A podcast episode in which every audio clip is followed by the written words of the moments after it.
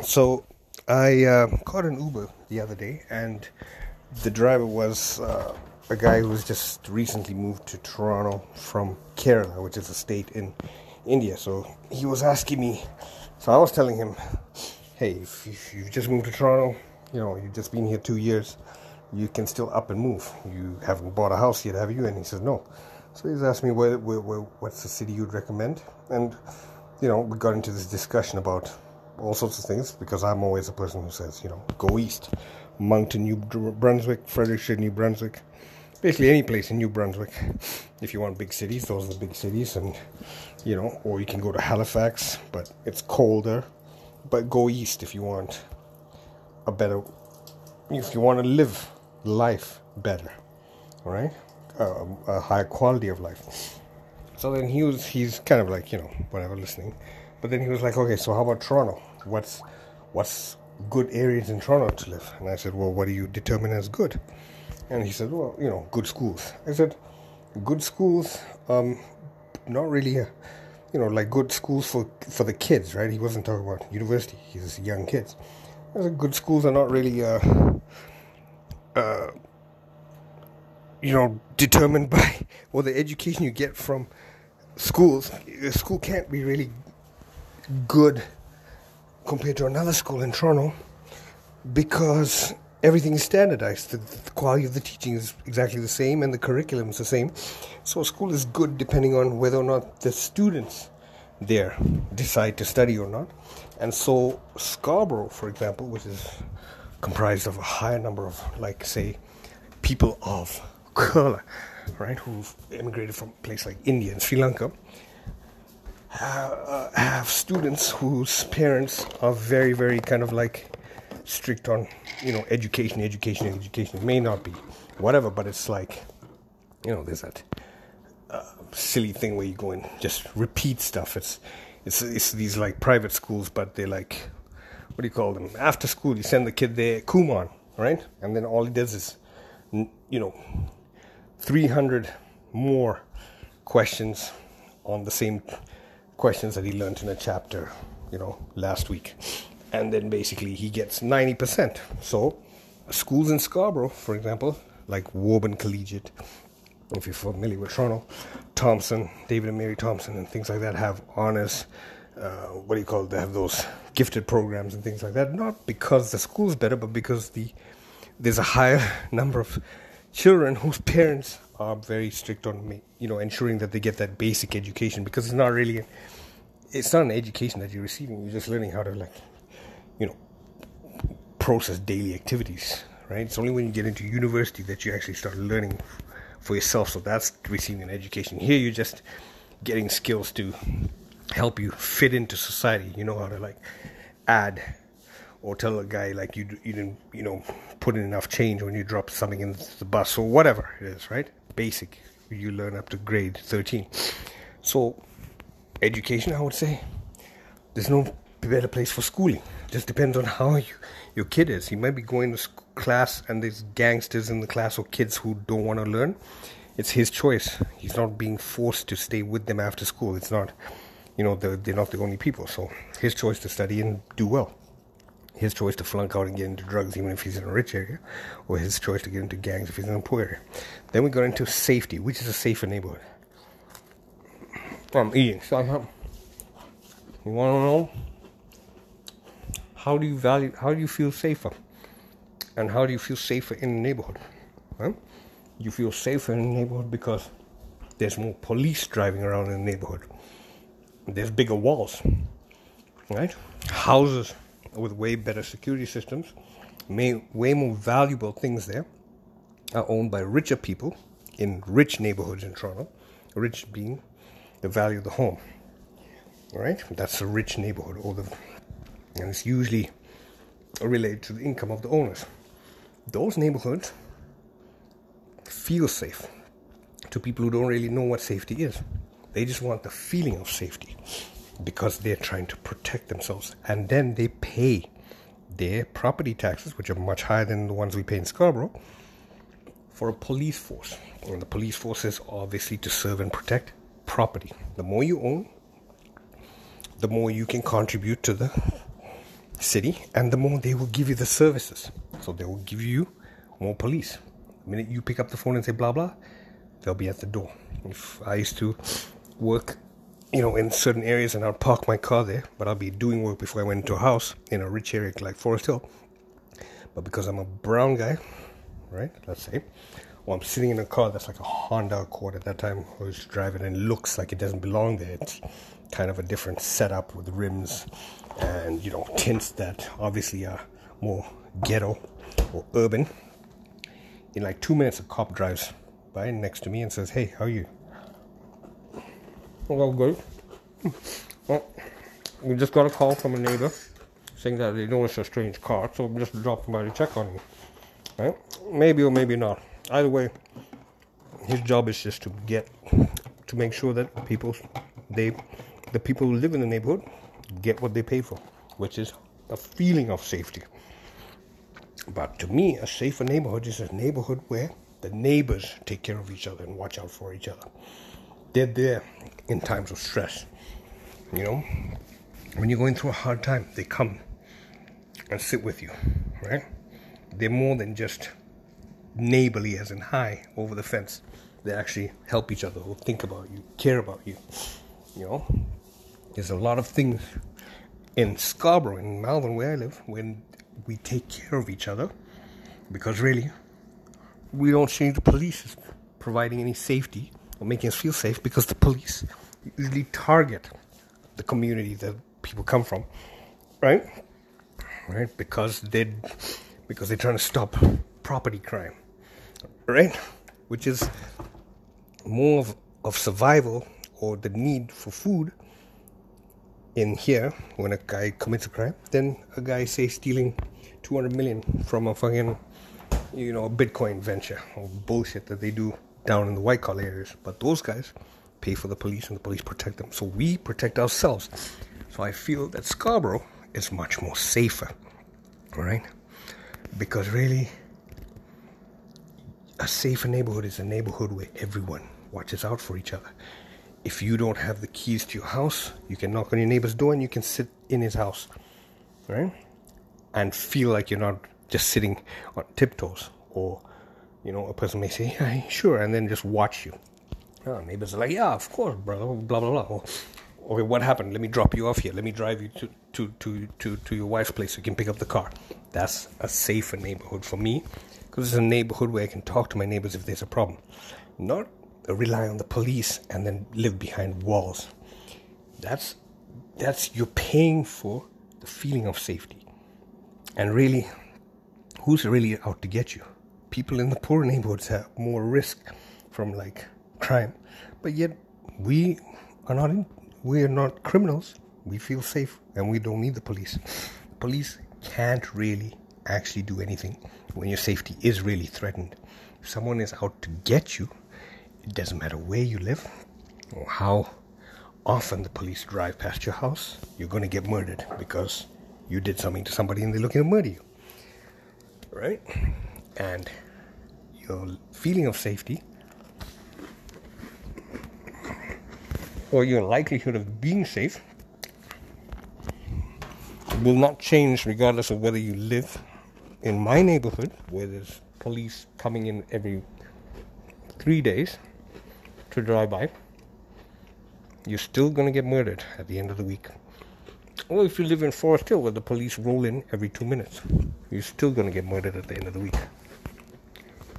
So, having big walls and a feeling of security is just because you want to protect your wealth. Because why? You feel you're entitled to it. If you're entitled to it, you will need to protect it with such defensive kind of setups like hiring a private police force called the police to protect your assets or building walls. If you've got that stuff just working hard, no one's going to try and take it away from you. Or you shouldn't be feeling like someone's going to try and work take it away from you. Because hell, it's yours and you can get it if you lose it. Right? And most people don't even value that shit. It's only people who need those things to feel safe. So people who need the police to feel safe also need a big house to feel that other people look at them as if they've achieved something. It's not really that they need the big house because they wanted the space, because they have 800 cats. They want the big house to show the world that they're successful because they don't really feel successful. Right? A successful person just buy a small house if he likes sailing and then buy a yacht. Right? Why do you need a 10,000 square foot house? What do you do with that house? Is it a hobby? What do you need it for? Nothing. You just need it to feel like you've got something. You really had really got it out of your own graft. You got it out of connections. You got it out of wealth passed down, generational wealth. Right? Hookups. You got it because your dad was on the board of governors for the University of Toronto, and so you got into the medical program there, and you became a doctor. Right? That'll always be with you in the back, and so you will need the police to protect everything you've earned because you really don't deserve it. right? Go to New Brunswick. Right? People uh, feel very safe and they leave their doors open. Right? Right?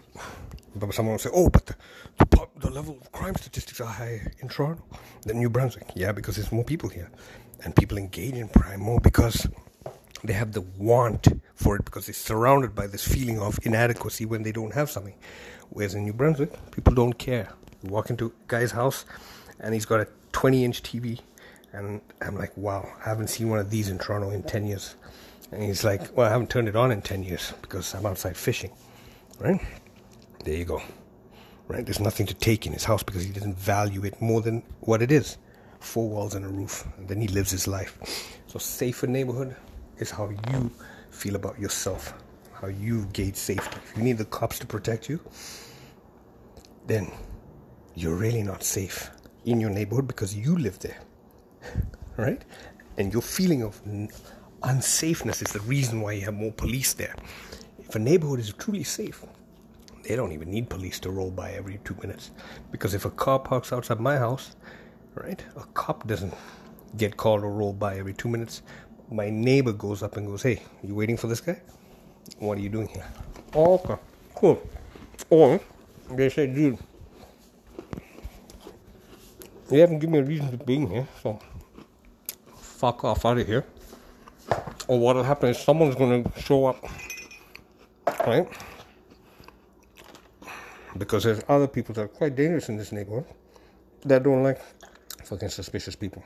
And then that person will be like, oh, oh criminals. No, we're taking care of our neighborhood. And even if we're drug dealers, what are we doing that's any different than what the original founders did when they arrived here? I didn't murder any Indians or competitive fur traders and then become the Hudson's Bay Company and then run around all legit.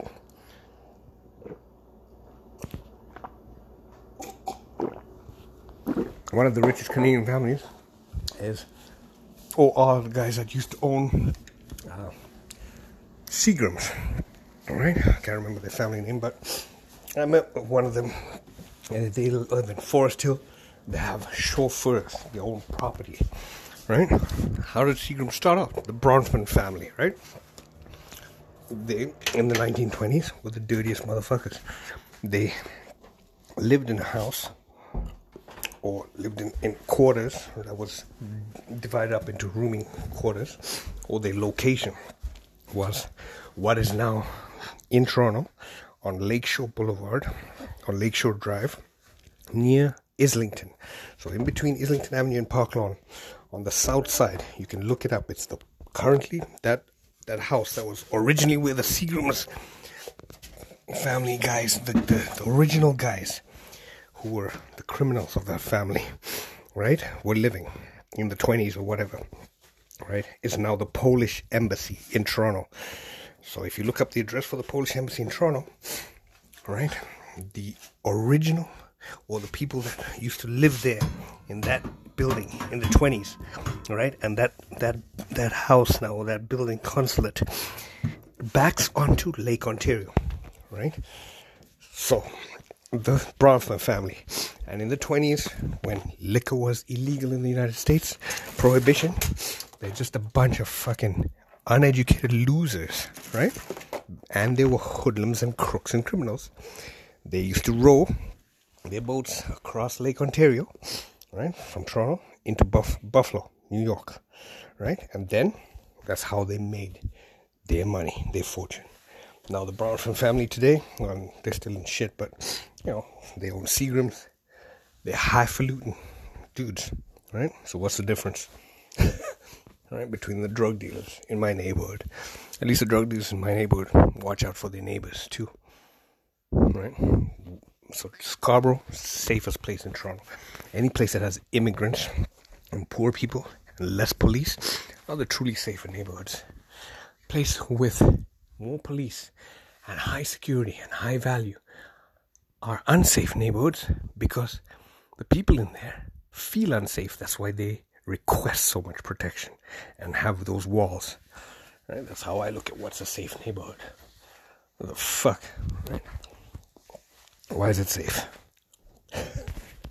right? I have no problem walking down the street in my neighborhood, and there's hoodlums and people who rob people in broad daylight or the middle of the night, stab people, right? I still get, I still have no problem. They go about their business. They know I live here. Right? You know how many people, for example, Peter Munk, who's the head of Barrick Gold, it's like one of the, the largest single donation to the East Joe General Hospital in, in Toronto is was made by Peter Munk. And everyone's like, what a philanthropist, like a Bill Gates. Ha! the Peter Munk wing. Peter Munk is the owner of Barrick Gold Corporation, right? They've just been involved in the murder, alleged, but probably, right? The group that murdered the Tanzanian president. Also, Barrick Gold was Bre-X, right? Originally. Look into the Bre-X scandal in Indonesia and how they murdered a guy who basically just wanted to tell the truth about how they were faking, uh, you know, gold finding in core samples, right? Peter Munk. Right? He's a rich, rich guy, but he's a murderer. And he murders not like the drug dealers in my neighborhood murder for survival or because they just have to, right? Because otherwise they'd get murdered. He just murders so he can get more property or a bigger house. He just murders because he just wants access to zinc in Tanzania, which is what the original pr- president said fuck off to them. All foreign multinational corporations mining in Tanzania because zinc values are going to go up. They all started to come and try to get into Tanzania, and he said fuck off to them, and then he uh, apparently died of COVID. Well, disappeared, came back, was sick with COVID, and then died. And then the little, you know, they've installed their puppet. So fuck, Peter Munk lives in Forest Hill. That's an unsafe neighborhood because that guy's a mass murderer. The Bronfmans live in Forest Hill. They're fucking murderers, pigs, and fucking dirty bastards. Right? So safe neighborhood is Scarborough, Malvern, the one with the highest homicide rates, the highest crime, according to all the all the bitches who fucking need the police. That crime is not real crime, right? Police are like, oh, so many murders in Malvern, you need us, right? Then where are you? Not protecting us. You haven't stopped the murders, right? They still take the money and service the rich. Meanwhile, you know, Peter Munk's murdering like anyone who gets in his way from getting access to mines in Congo. Who knows how many people have just been murdered just for just, you know, trying to do their people good by these guys. That's not a safe person, someone who just murders out of greed, right? I wouldn't trust him. Someone who murders because he has to is a person who murdered because he has to, not because he wanted more shit. That's, yeah, my little rant for the day. And there you go. Hey, I hope uh, I actually made sense in that last bit. That was kind of on the run, but I was thinking more about, uh, you know, what I was saying, and um, there's there's one well, a couple of experiences I've had with people who are wealthy. I used to be in a career, right? Hopefully, people don't recognize or figure my identity, but I used to, for about 10 years, do uh, real estate appraisals. So, mortgage valuation. So, I would go in and inspect homes, right? owned by people who were looking to refinance their mortgage or take out a loan against their home. So I would go in and appraise the house and determine its market value. And I did that for 10 years, right? Working as a kind of an independent contractor with a company that used to, uh, you know, have an approved appraisal appraiser uh, in that company an approved appraiser by one of the banks. So predominantly, I would work for Royal Bank and TD Canada Trust most of the time, as well as Meridian Credit Union and a couple of other ones, Alterna Savings. But most of my work was with the Royal Bank, and the person I worked for was old school, kind of like an old money guy connection. So he was his company. So basically, he was the, the co-signer on the reports I would send in. Um, his company was approved by this department in the Royal Bank servicing the the, the uber wealthy. So it was called uh, global private banking. So people who had their mortgages or accounts with the Royal Bank in that global private banking, you know, uh, or listed as their accounts were managed by the global private banking branch, right? They uh, were very selective about the appraisal companies they used, right? Uh, but I ended up being lucky and working for this guy who was one of the companies that was approved there. So I got to see some very, very expensive homes. Um, and oh, hold on, let me blow my nose. It was quite a winter out there. I'm stopping right now. And actually, no, you know what? Let me do a billboard and blow my nose. If I can find a Kleenex. But I want to put it away because it's, it's real, real freaking, real clogged up. Thank you. Ah, that's professional. You like that, eh? This this podcast is being recorded on a Samsung Galaxy S8. Right? It's like 10 years old, on with no microphone, in my hand, at 12:15 uh, a.m. on uh, let's see, what is it, December the 24th, the day before Christmas. My true love sent to me, and it's at 11% battery. So yeah. Anyways, so I don't know why I'm slowing down now. So I got to see a lot of homes, and you know, and, and let me tell you, out of all the homes I saw, so I would appraise homes in Forest Hill, Rosedale, oh, you know, uh, real selective neighborhoods like um, there's an area called, oh man, there's an area in, in, in, in the middle of Greektown that's called Playter Estates. Like just one roundabout with ultra rich homes. The beaches neighborhoods, which one street would be like very favorable. So Fallingbrook Street in the beaches area, which is, you know, south of Queen, and those streets are just north south streets that end at the lake um, in the east eastern part of Toronto, just before you get into what was uh, what is you know the division between Scarborough and Toronto. It's the beaches area. Like Fallingbrook Road is known as a lawyer's road. A lot of lawyers live there, but the beaches also had a big termite problem. So the valuation of homes were like weird. You know, one street is just ultra rich, the other street is just just a mess. But you know, uh, yeah, my lawyer lives in that area, around that, but I won't tell you who and where. Well, I shouldn't call him my lawyer. He's everybody's lawyer. anyone who's, uh, you know, being accused uh, unfairly of uh, engaging in some sort of criminal activity in Toronto, he, he's he's helpful. He represents us, the the, the innocent, the the the the the ones who are called guilty but are really innocent, but really are guilty, but can afford a lawyer who can get you out of it because money is is the thing that removes the blindness from that lady justice who holds the scales. Anyways, so Toronto has some weird weird areas, which but you know predominantly what well known areas around Bathurst Street, predominantly Jewish neighborhoods, Lawrence, Bathurst and Lawrence, and of course the richest to the richest area in Toronto, like ultra rich, huge homes, on custom lots. There's Bridle Path and and uh, Post Road, you know, right? So it's called I don't know what's called the Bridle Path area. So Prince had a house there, and I appraised the house that was actually I think right. I, haven't even looked into it, but I appraised the house, and then I watched the movie Red. Red or Red 2, actually Red. And there's a part in Red where the the guy works for the CIA, the guy who's hunting uh, Bruce Willis' character, you know, the, the, the, handsome guy who was also in, uh, was also one of those weird aliens, the necromancers in the second Reddit movie, or whatever.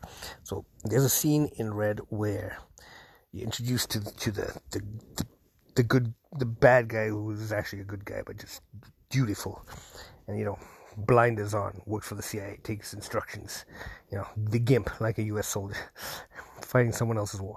There's a part where this guy, you know, it opens up with a scene, and I think he's in a washroom, and he's talking on the phone with someone about just some nonchalant stuff. Then you realize he's like taking um, out of a, like a plastic bag that he's carrying you know, with with uh, forceps or tweezers. He's taking out little p- pieces of like little hair, right, cut off, uh, like you know, one or two strands of hair out of the bag, and then he's putting it into a hairbrush that's on the counter of the washroom, putting some more of that those hairs into the drains of the shower, and then he, he walks into the to the living room, and there's a guy there with a noose around his neck, uh, you know, on tiptoes, uh, you know, but you know, basically just using his tiptoes to stay alive and he's you know all uh, bound and basically a suicide note written for him. So this that guy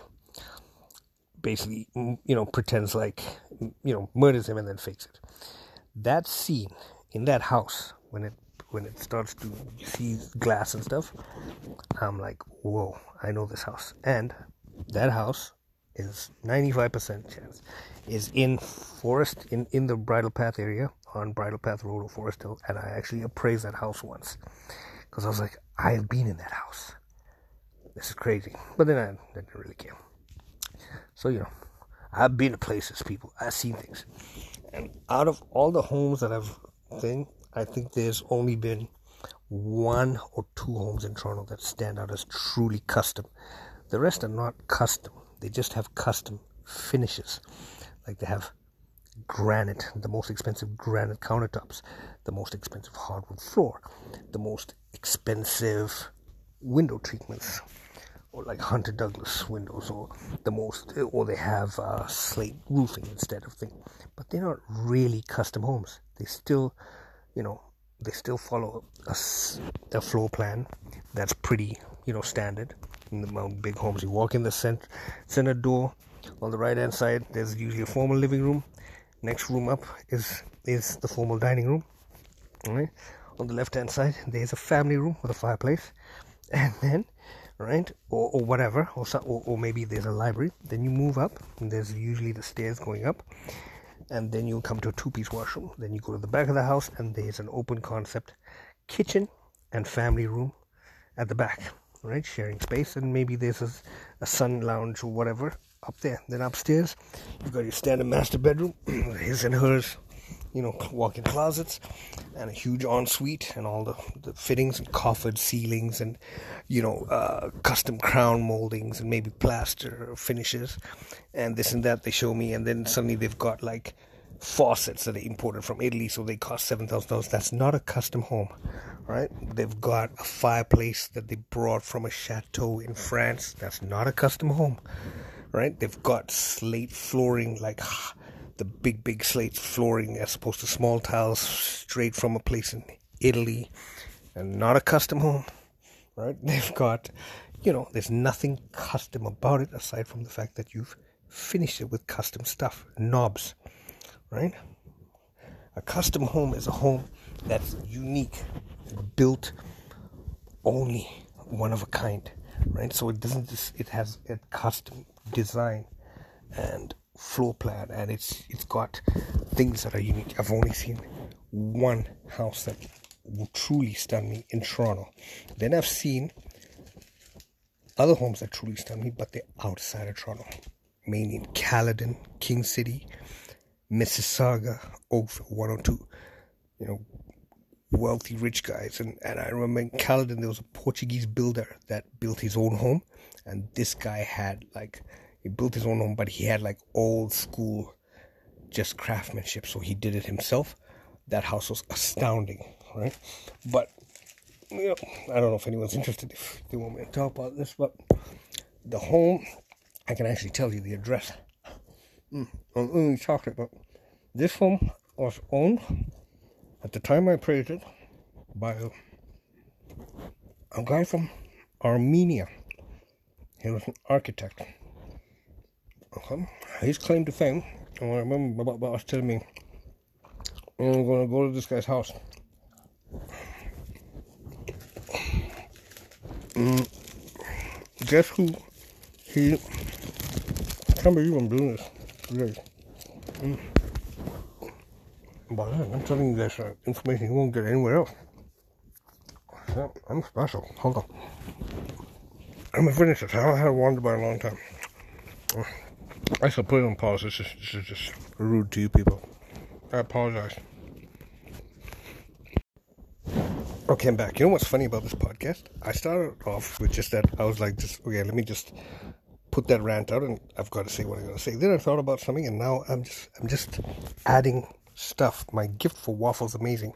But okay, I'll actually because you know everyone's like, ooh talking shit here. Let me go to Google Maps because it's a long time ago that I walked into that house.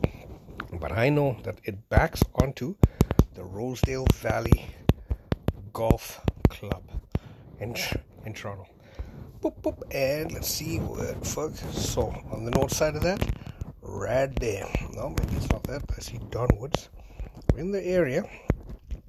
York Mills, South. I'll show you. Goddamn. Okay, here we go.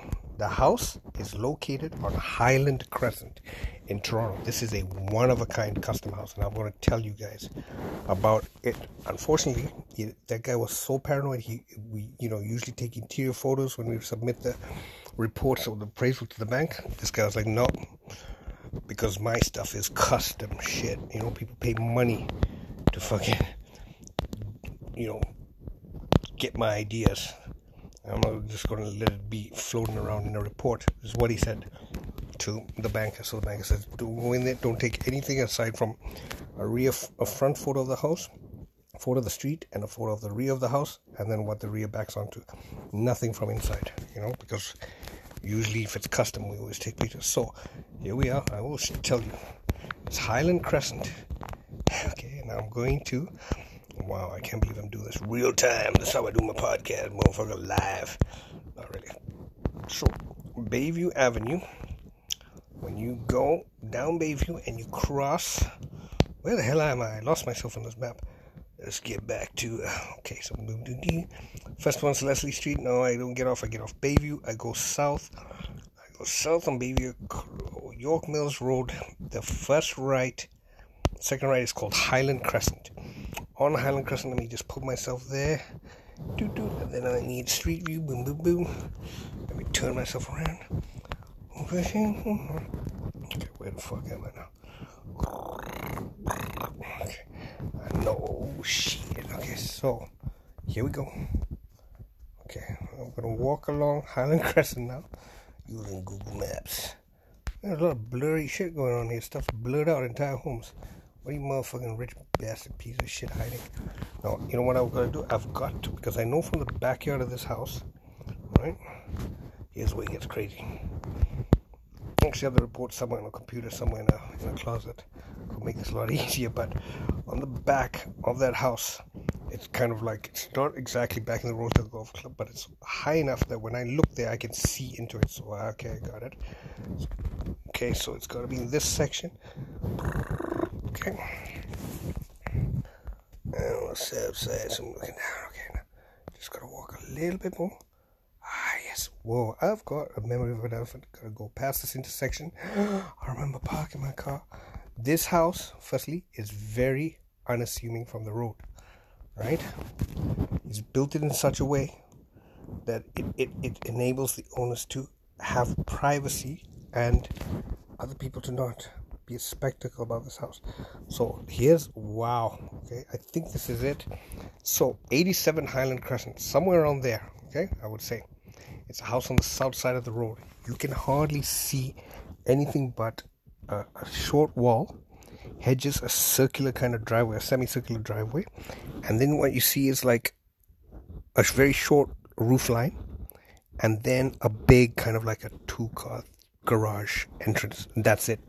And then there's a lot of trees, but the house is going down, you know, into a kind of ravine, and that's why it's very high. But the entrance is kind of sunken, and then the house is actually where the light and all the windows and the view for people in the house is all looking out the back because the backyard is a very deep backyard has privacy because why do you care about looking out to the front where the road is people can look in at you and then you have a great view of the rosedale valley golf course i guess it's called what's it called again no it's fucking losers good fucking bang each other for contracts or whatever. Bang each other's kids, whatever they do. Pass around, pass around children. I got a fucking kid in the trunk, little little boy, a little girl, she's about eight. Um, you know, I could I could hand her over to you. Just make sure you uh, you know keep her fed and watered.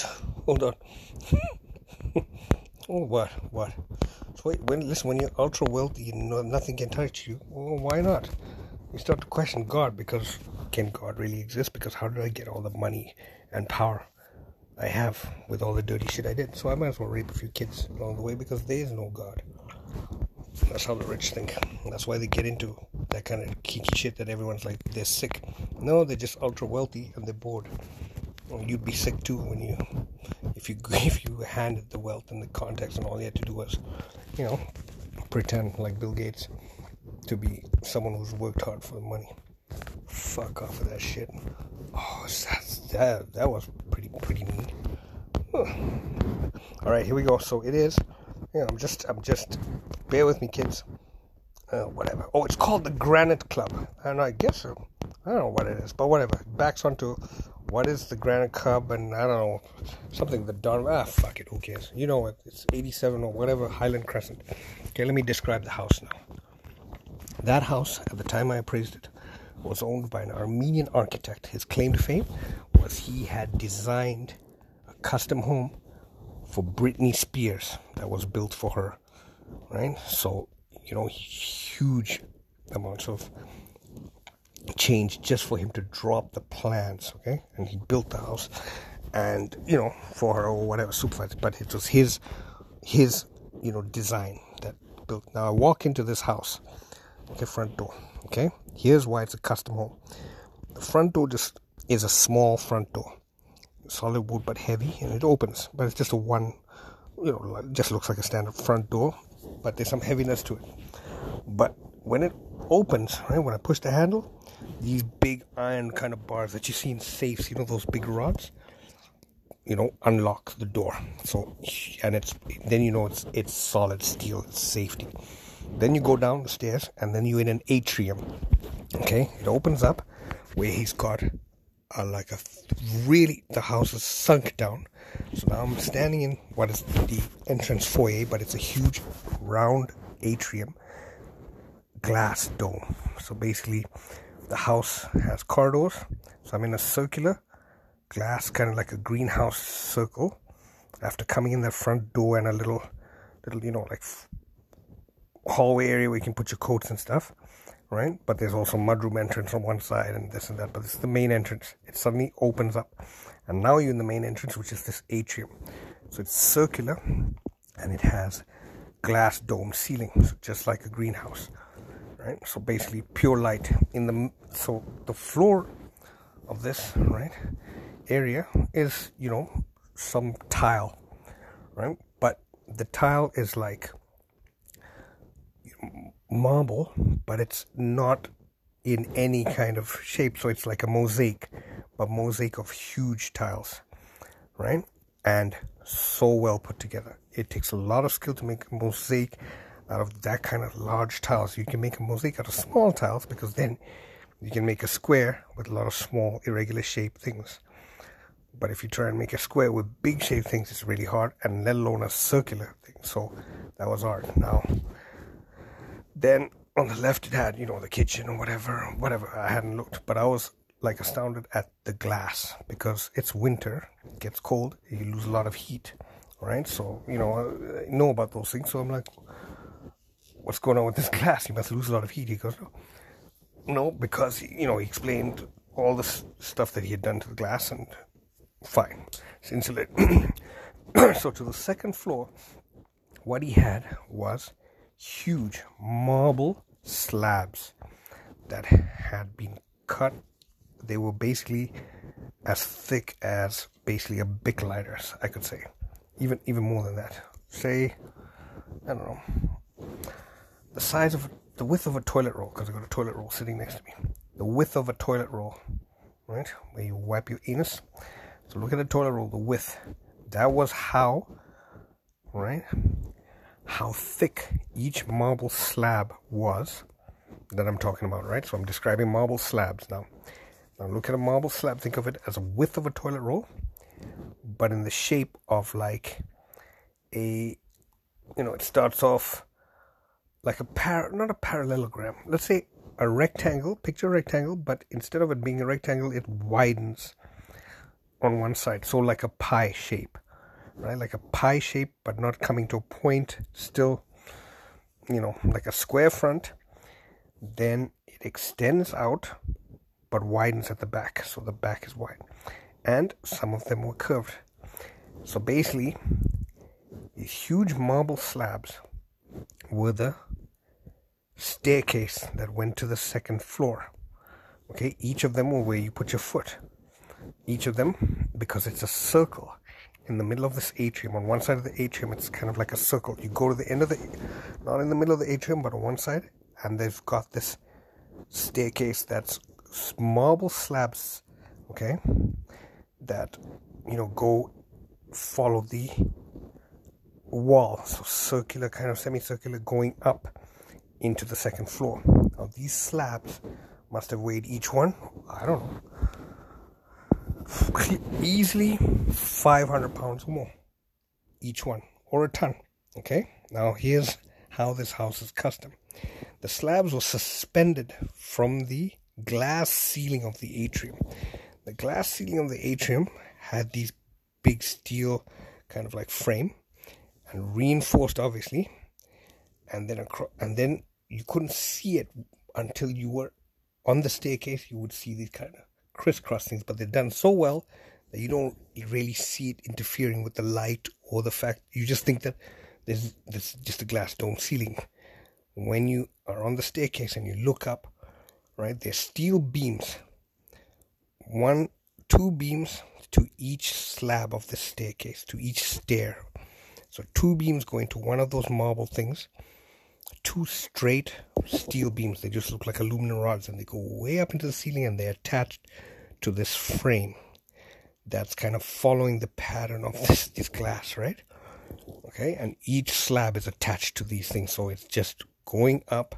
You just see long rods, right? And you're taking steps, and each of those rods is holding a stair. But basically, there's no there's no handrail, right? But just kind of like a wire that's kind of attached to those rods as they go up to protect you from falling. But there's no handrail, but these, these stairs were wide, right? And circular and solid. But they're suspended from the ceiling and they're floating. So it's a floating marble slab custom staircase suspended from what looks like this kind of steel framework that's invisible until you directly underneath it to anyone standing anywhere in the atrium because in the atrium you just think it's a standard glass ceiling. Okay? That's just the fucking atrium. In the center of this atrium, he had a tree that was part of the old original home that was torn down. And that tree, right, basically had been there as in the central courtyard of the older home.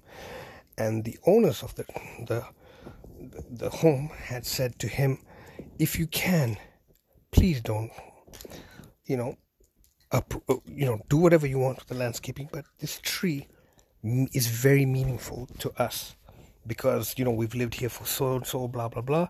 If by some chance you do, you know, you know, preserve the tree, we would love it if you would because it would feel like we're still part of this home or this place and we want to be with this place forever but unfortunately we can't afford it you know so you could always think of it as our thank you to you for buying from us as well because we know you're a good guy or something. He gave me a story. This is what he told me.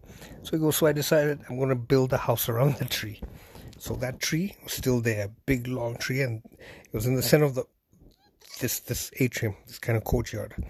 So you know the slab stones, and then you know a little gravelly area, and that tree was there, and that's why all the light was needed. So he just so he he kept his word and kept that tree.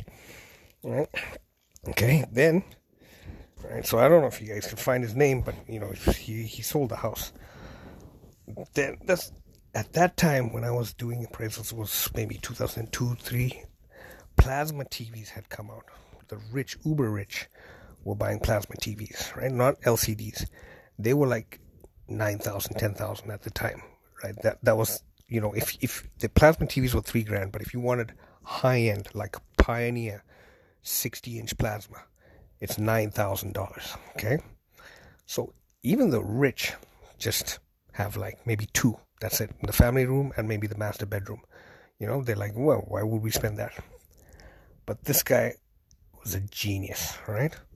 I'll tell you why. So the main floor, it has kitchen, living room. There's so much custom stuff to it. But this is what I remember. He had this rail system built into the ceiling. So the ceiling, I looked up and I noticed these rails. And I said, what are these for? And he goes, oh, you know, this family room, right? Say we're entertaining, it's huge. So we want to divide it or, or have the kids who are eating there in the playroom, but we want to see them. We have these glass doors that basically are hidden in the walls, right? And they can come out and they kind of like, you know, gl- glass, big glass kind of things, but they have, they can still form a circle because, or a semicircle or go around a corner because there's not one solid piece of glass. There's like seven or eight glass segments. You know, my describing stuff is really bad but you know you can pull it out of the wall and suddenly you've got a divider for sound but you know you have privacy if you want in those glass partitions basically built in these blinds right he had at the time or i can't remember no actually what he had done is there there's this glass that had come out that has a gas in between and then there's a charge if you turn that charge off right the gas becomes smoky it suddenly becomes opaque. It's opaque where you can't see. So basically, if you want privacy, and, and a lot of front doors in homes, high end homes, adopted this kind of glass, right? There'd be the open front door, especially in homes that have dark entry hallways. You want light coming in during the daytime. What you do is you turn off the switch, and it looks like a glass door. You can just see straight into the house.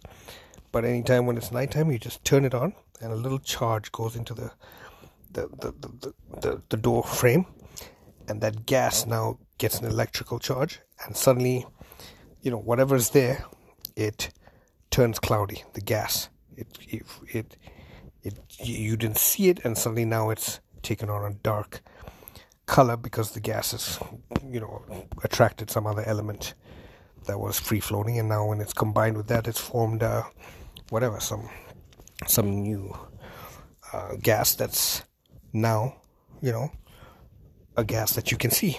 Right? And when you can see it, that means it's in front of you. But if it's in between you and something else, you can't see shit. So suddenly, the the door you can't look into the house anymore. So he had those things in these glass. So he would just pull out the glass things on this rail and say, "Hey, if you want to watch the kids, that's it. But if I don't, or they're doing something silly, or we want privacy, we want to watch TV, and you know they want to do something, but they still want to be in the same area, you flip the switch, boom. Suddenly, it's a glass, but it's a wall now because you can't see anything. Right? So you can have a wall or a window if you want in the house to divide areas because he had big, big, expansive rooms. But I said, okay, but there's other railings now that don't look like they're going in. They just, I see another railing, and he goes, oh, okay. Then he, he just basically picked up a remote, right? And he goes on this built-in in the wall, and he touched a button that said "family room," and he goes, "Have a seat." Right? And he goes, "What do you want to watch? Let's let's watch some TV." He really loved this house, and he, you know, this is why I like this guy. He says, "You want you want to watch some TV?" And I go, "No, I gotta work." He goes, "I'm just kidding," but you know, aren't you going to ask me where the TV is? I go, yeah, I'm sure you've got it hidden in the wall. He goes, no, man, like crazy, right? I go, why? He goes, listen, why would I spend? I have two TVs in this house, right? Two TVs, big, the big boys, right? Or he says, no, no. He goes, no, I have one TV on this floor that's, uh, you know, 60 inch, right? I go, okay. He goes, but my wife likes to watch, and she has own section of you know when in the kitchen in the back the breakfast area sometimes she sits there in this one alcove seating and she wants to watch tv and i go okay he goes mm, yeah but you know i'm not one of those guys that wants to watch tv when i'm in one room and have my wife watch tv in another room if we're watching tv we're watching it together oh i'm not here and she's not here or she's not here so it's only we need one tv right i said okay right? She goes, well, my wife wants to, doesn't want to watch the program. She goes up to the bedroom and there's a smaller TV there. But I'm not going to spend nine grand and shove TVs all over the place. I go, all right, what do you got? He goes, okay. And presses the family room, and the TV comes from the kitchen area where it was suspended from the ceiling, and you know, in the corner, it just comes on this on this rail, and a TV just fucking roll comes in on this rail system, makes a turn at the at the kitchen breakfast area, and then follows a kind of like a, a, along a wall, and then and then comes into the family room, and then stops right there in front of the couch, you know, and there you go. So he goes, he developed this railing system, and basically he's got motors, and wherever he wants to watch TV, he gets he moves the TV. You know, so if he's sitting, if they're all eating breakfast, and he wants to watch the news, and he's watching with his kids, and he doesn't want to you know, he wants to watch the news on the TV, he calls it over to the breakfast area. So there's just buttons there with every room along this rail system that moves those big Pioneer TVs. So that's custom. you know? Then another thing I remember of this house, he goes, I said, okay, so, you know, the walls were like complete, you know, just insane. His insulation was, you know, foam. He had a foam the foundation was made up of concrete that and in the middle of the concrete is a kind of like a foam thing which so you don't have to add insulation because the actual foundation sorry I cut off so the foundation of the base of the house already has insulation so now you don't have to spend as much on insulation in the dry between the drywall and the outer walls you know and you know the the, the, the actual house was a steel frame, solid brick construction. It wasn't a wood frame brick veneer home. So most houses are made with wood framing and then they have a brick veneer. Right? They're not solid brick. There's a difference between brick veneer means the brick is laid sideways on one layer on the outside of the house. Then on the inside of that is drywalling and then they put insulation in between it and then another interior drywalling. So that adds insulation but solid brick homes are built in like the 50s they look similar to brick veneer homes but if you look on the outside you can actually see instead of the brick going the length of the brick you can see a brick end sometimes in the middle of the of the wall that's that means there's a brick going into the home, not on the outside. That means it's a solid brick home because then there's another layer. So that's called a brick. That's called a solid brick home. But still, the frame, right, is wood usually in those days. But his house has had a steel frame construction because everything in it was so heavy. The materials used, you know, couldn't be held up. The flooring was so solid and so like heavy. Obviously, wood frame wasn't, so it was a steel frame, solid brick, solid stone home because a lot of it was stone and not a stone finish, but real stone, right? And then he had hollowed out even those stones and put in this kind of latest insulation, a way of, you know, basically making the house ultra insulated and properly insulated, not a kind of fake insulation. Because the outside of, like, if you have a stone wall, right, and you just have a stone and you're on the inside of the house and you can touch the stone, and if you're on the outside of the house, you can touch the same stone, it'll be cold even on the inside, but not if the stone is hollowed out and it's got this, you know, special kind of foam installed, right? Then the inside of the home feels warm because the uh, the heat, the, the cold or the heat can't be transferred. It's stopped, right? And then so you don't have to actually even insulate it, so you can enjoy the beauty of the interior of the home building. You know, it's like having a, a, a wood cottage. You know, a solid wood cottage like the old timers. You're looking at tree trunks or whatever it is laid out. You know, one solid piece. It makes you feel, you know, that's solid and you're in touch with whatever's outside. You're more connected to it, right? You're not actually insulated, but you're actually really insulated.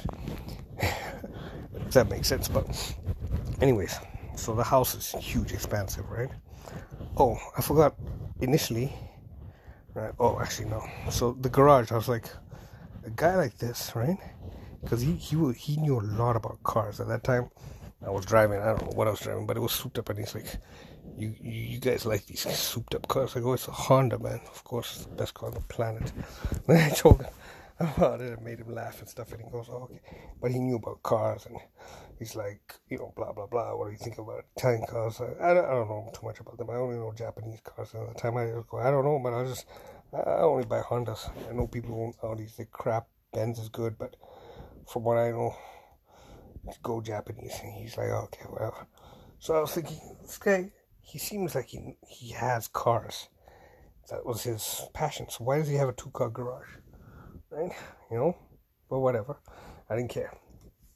Because he was asking me, oh, about Ferrari. And he was telling me about how he had he went to a course to learn how to drive Ferrari. And it had F1. He had met an F1 driver. I can't remember at the time. And he was like, Ferrari is very, very beautiful car and blah, blah, blah you know, and I said, and then he said, but you know, best daily driver is Porsche, and I was like, okay, whatever, right? right? I go, I'll just NSX will crush it, and so will a Skyline, and he goes, oh yes, yes, those those are very, but you need turbo, man. That's not like Italian engineering. So, you know, while I was talking to him, now, uh, well, finish. But so the house is huge, expansive. Then I noticed that it has all these temperature thermostats there right? And a lot next to the thermostats in, in the rooms are motion sensors, right? But you know, I'm upstairs in his son's bedroom. I see a motion sensor. I why do you have a motion sensor in this bedroom? This bedroom doesn't even have an exterior window, right? There's no one can come from outside into this room to access the house. So why do you have a motion sensor here? Right? So the guy says, ah, good question. Hold on. Gotta stop this right now get back. So where was? Oh, yeah, motion sensors. So you know, because and he's like, oh, blah blah blah, and you know, each room of this house, like his his daughter's room, was custom because she likes certain things. So he built the room for her. His son was into whatever it is, but like fish. So there was a fish tank in the wall, right? And you know, I, I you know, I'm you know, there's so many things that are bad about putting a fish tank in the wall, but he had addressed everything because I go, oh, so you know, those do have this. He goes, yeah, yeah, I know. That's why I did this. That's why I did this. That's why you can access this way. That's why you can pull it out. That's why the wall is this. That's why this is here. So everything that is a problem with having a fish tank in a room was solved by this guy. It's just the same as having an indoor pool in a house right? An indoor pool in a house is if that if that house, the area of the indoor pool is attached to the rest of your house, you will guaranteed if you haven't spent money or you haven't done it properly and it's just been done by someone who just wanted to sell it to a rich guy, you're in trouble. That that that thing will just destroy the value of your house because of the humidity of that area. It basically will just, you know, destroy the frame of the house over you know just degrade it degrade the ceiling because the chlorine content, the fact that you know you have the motors running, and just the fact that you, you shouldn't have water sitting in stagnant, you know, in a room in a house. Uh, you shouldn't have a pond in your room, essentially what it is, and treat the pond from becoming a filthy stench by dropping chemicals in it. It's not going to do your house, the rest of the house, any service. Right? You've got a lake in the middle of your fucking house. What is essentially the lake if you don't just let it go? It'll turn into a lake and it'll be full of frogs and it'll be just murky. And the way you keep it clean is not by actually cleaning it, it's just by, you know, killing anything that's supposed to grow there over time naturally right? And then you do that with chemicals. Those chemicals are poisonous. They have nowhere to go. They they sit in the water and they evaporate, right? So you've got chlorine, high amounts in the water, and so that area, you know, over time, the flooring goes, the tiles go, the ceiling goes, the frame gets into trouble. If you have skylights there, they're always a mess, you know, and it's just money. It's, actually very much more expensive to maintain an indoor pool than to just have an outdoor pool and go through the thing of closing it and opening it every season. But he had an indoor pool and he had addressed everything that I talk about. But just like that, you know, he had addressed the things. But then I said, okay, now, you know, you're still on forced air gas, right? I see. You know, like why wouldn't you have done underfloor radiant heating or something actually a good system, not North American forced air gas, which is you heating up air and then you know blowing it around the house. It's very inefficient, rather than radiant heating, which is just you know a heat that emanates, heats up places that you walk on, and then that heat is transferred to you through solids, right? Much better conductor, much more efficient, blah blah blah, right? And then you know rather than having radiators in the corner like in England, you have them under the floor. That's what people were trending towards you know, and especially in those homes, the, or the bathrooms have underfloor electric radiant heating, but you want in a big area underfloor, not electric, but water heating, you know, like water pipes that run, you know, whatever, just like how you heat up a driveway. So he goes, yeah, but you know, the thing is, I couldn't put underfloor radiant, underfloor radiant in this because of the materials I use, this solid stone flooring, right? I can't have can't put like you know, nice you know, nice you know zigzag whatever you know, uh, pipes that contain the water, right, running under the thing. And even if I did, it'd be like four feet under instead of thirty centimeters under your foot because of the size of the floor, because of the solidness. So I had to opt for forced air gas, and I go, well, that's expensive. In a home like this with so much you know, it's not traditional, so heat has to be piped in a much more, you know, expensive way, and and has to be pushed much more distance. So you're gonna blow. And he goes, no, no, no. I'll show you what I did, right? But you know, this is all I could think about. So I went down to his, you know, what's known in Canada as the furnace room, or the wherever wherever the furnace is. It's usually in the in the basement, and usually furnaces are just one blow motor and standing this big box that stands there and brand names are like Trane and Amana are kind of high end or well known and then there's what I think is the best one is Kenmore you know just just straight up 100% never breaks down just boom runs for life but people want to be think but this guy now in his house I walked in to the basement and there's this room that looks like I swear it looked like I was like, what what is going on in here, right?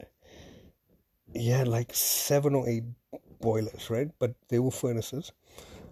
So there were seven furnaces in the in the house, and I'm, I looked at him and I go, so you've got seven furnaces, and they're German. It's it's a brand called Liebherr, L L E I B H H E R. So they're industrial kind of equipment. It's not really for residential.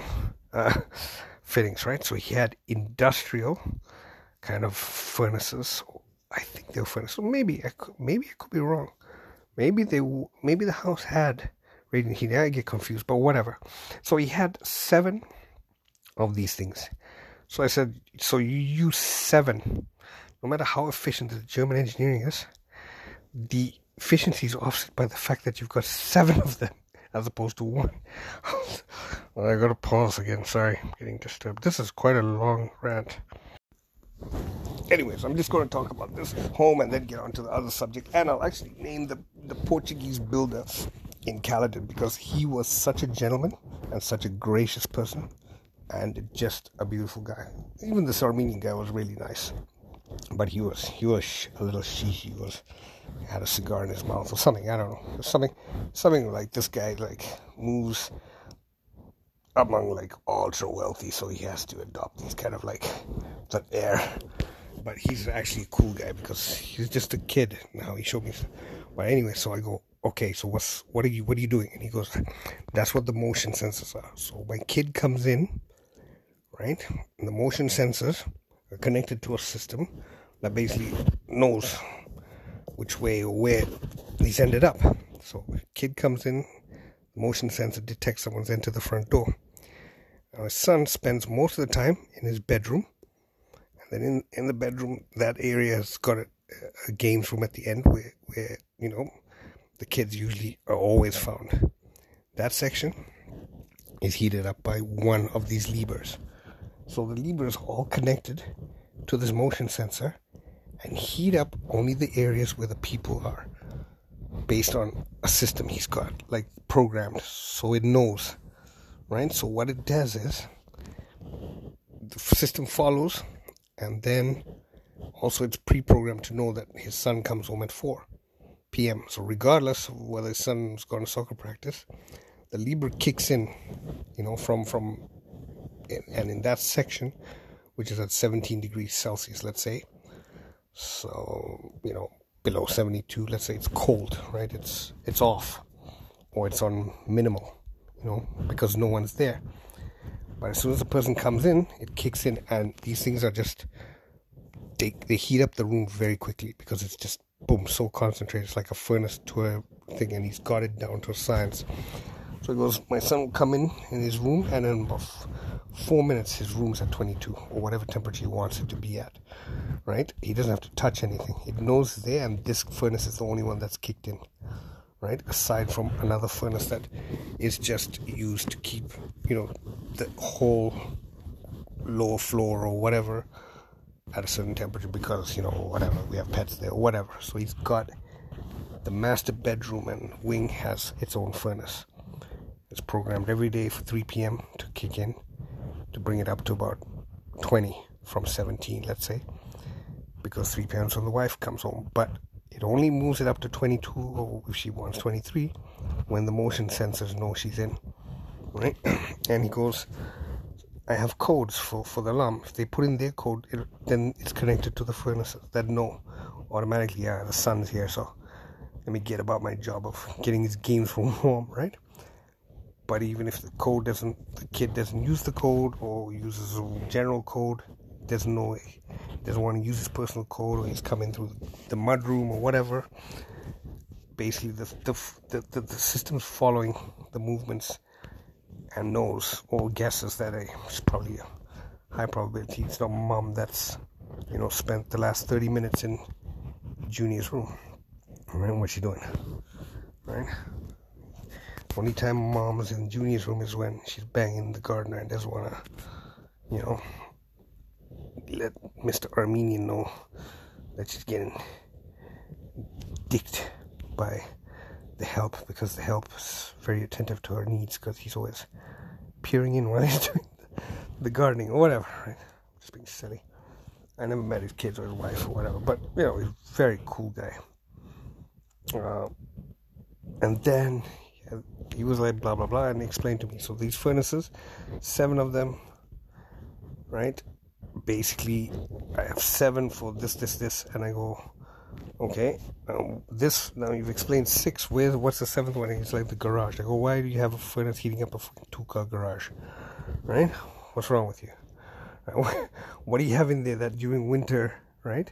If you have something so valuable where you have a furnace heating up a garage in winter, that thing shouldn't be in that garage in winter, or it should be on blocks with no oil in it because he shouldn't be driving in the winter. He should be in storage, or whatever it is of what else? What's those ultra high end cars made by that guy? Who's really crazy? He's Argentinian but Italian. Jeez, going off somewhere. There's this one car that people buy and then they just stick them into their collections or stick them in a garage and rarely ever Pagani. Right?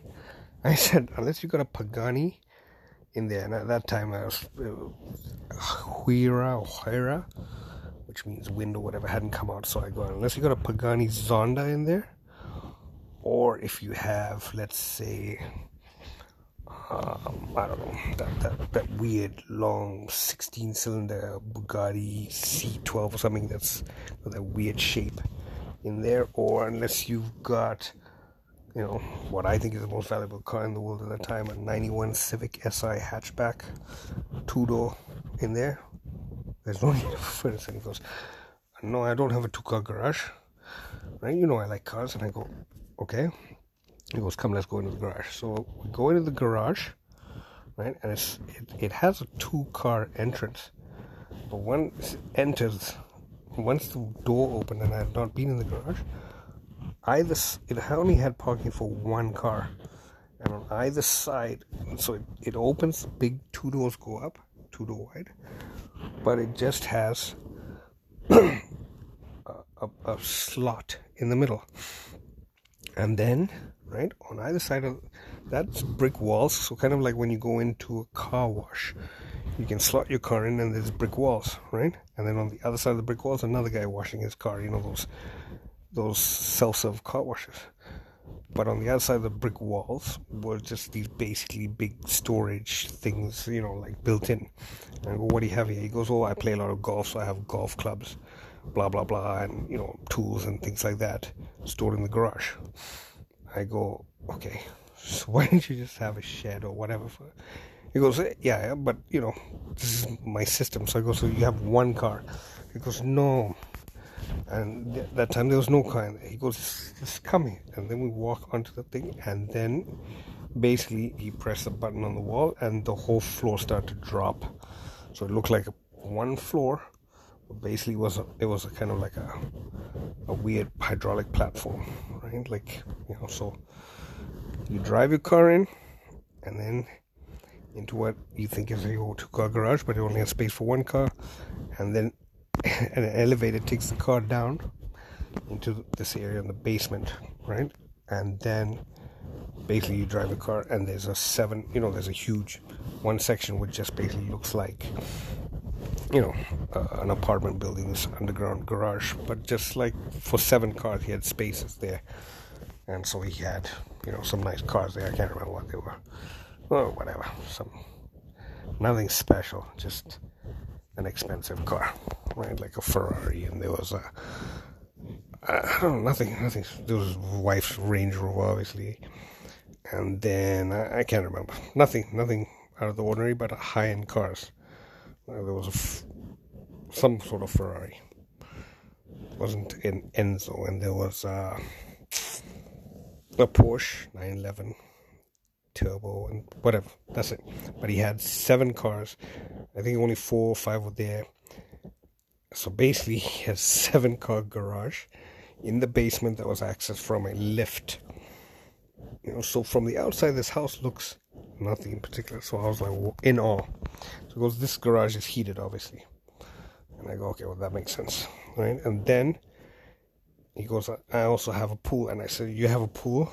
And he goes, yes, but that's basically, you know, the basement. He had nothing in the basement because the basement was a walkout basement that backed onto the that you could walk out of, and and then it was huge backyard, and then suddenly there was a drop, but you could see into that granite golf course. So one half of the basement was the seven car garage. The second half of the basement was the pool and entertainment area, and I'm like, that's it. You've got no home theater, and he's like, nah, I don't like that for me. I don't care about home theater. Right? That kind of stuff is useless. I don't watch movies like that. I go to movie theater and I have the TV upstairs. So I says, just a pool, but he says, no, the whole half of the house is a pool, and then you know like bar, you know, wet bar and seating area and stuff. And I go, so you have an indoor pool in this house?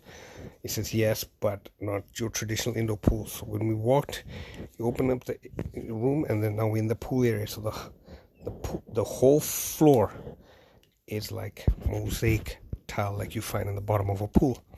It, I'm walking on it, and then it starts to slope down, and then you're in the pool. So basically, it's not like your traditional indoor pool, which is a sunken tub in the middle of standard flooring. This flooring couldn't be destroyed because it was part of the pool, right? And it was so insulated from the rest of the house because of the construction materials and the glass, not drywall, so nothing could rot. So the pool was just from one side, it's just like standing on the side of a beach, and then it just slopes down and you're in the pool. Or you can walk around to the seating area on the other side, which is raised. And I and then I looked at the end of the pool and he goes, But I also want an outdoor pool as well. So the pool extends out of the house, right? And so the pool goes and continues to go outside of the house, and then basically there's a big glass, right? Partition like that is the wall, but you can swim under it to the outside of the house.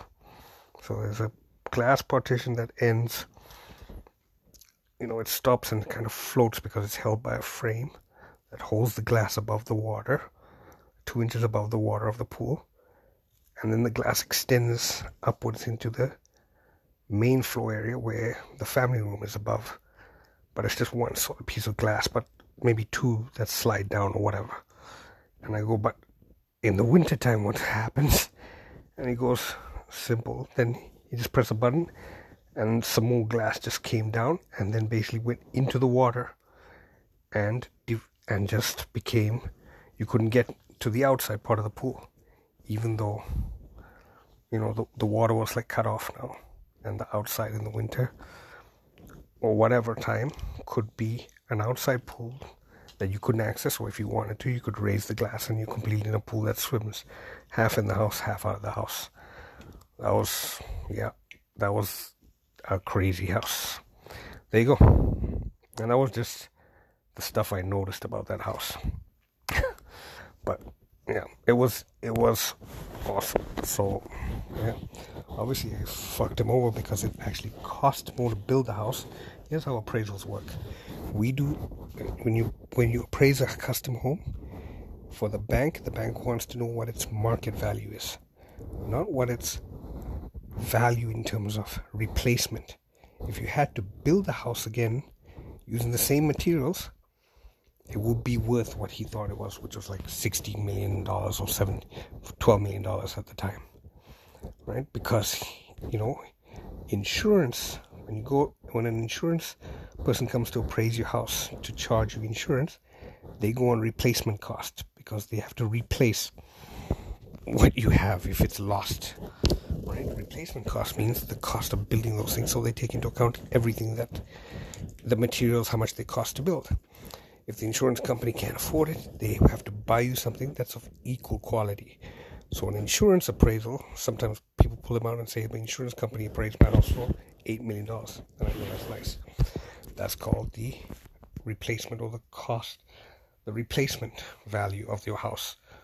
All right, or the the the, the the cost approach. That's the cost of me giving you building your new house.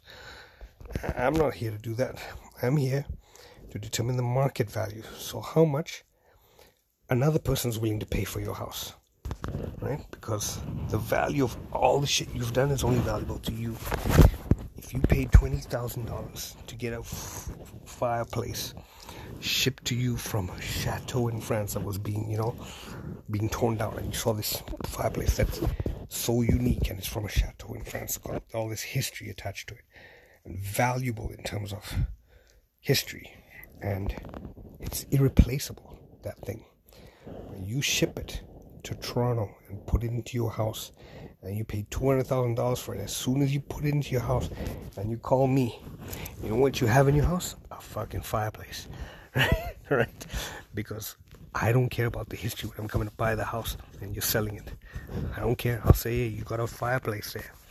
I don't care if you pay 200 grand. All it can do is warm up the room when you put wood in there to anyone who walks in. And if I want, I can go next door. There's the exact same house that also has a fireplace, exactly like this, but it doesn't look as nice and it's not from France, but it's a brick fireplace and it costs eight thousand dollars. So your fireplace is worth eight grand from a market value because that's what the market will pay. But if your house burns down, yes, the insurance company will give you 200 grand. But you can't show me an insurance appraisal and say, this is what my house is worth. Because your house is worth that.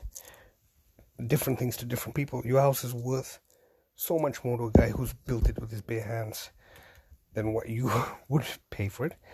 And whatever extra stuff you put in your house, the next guy is not going to care. He will just say, "Yeah, take it out then. I don't want it.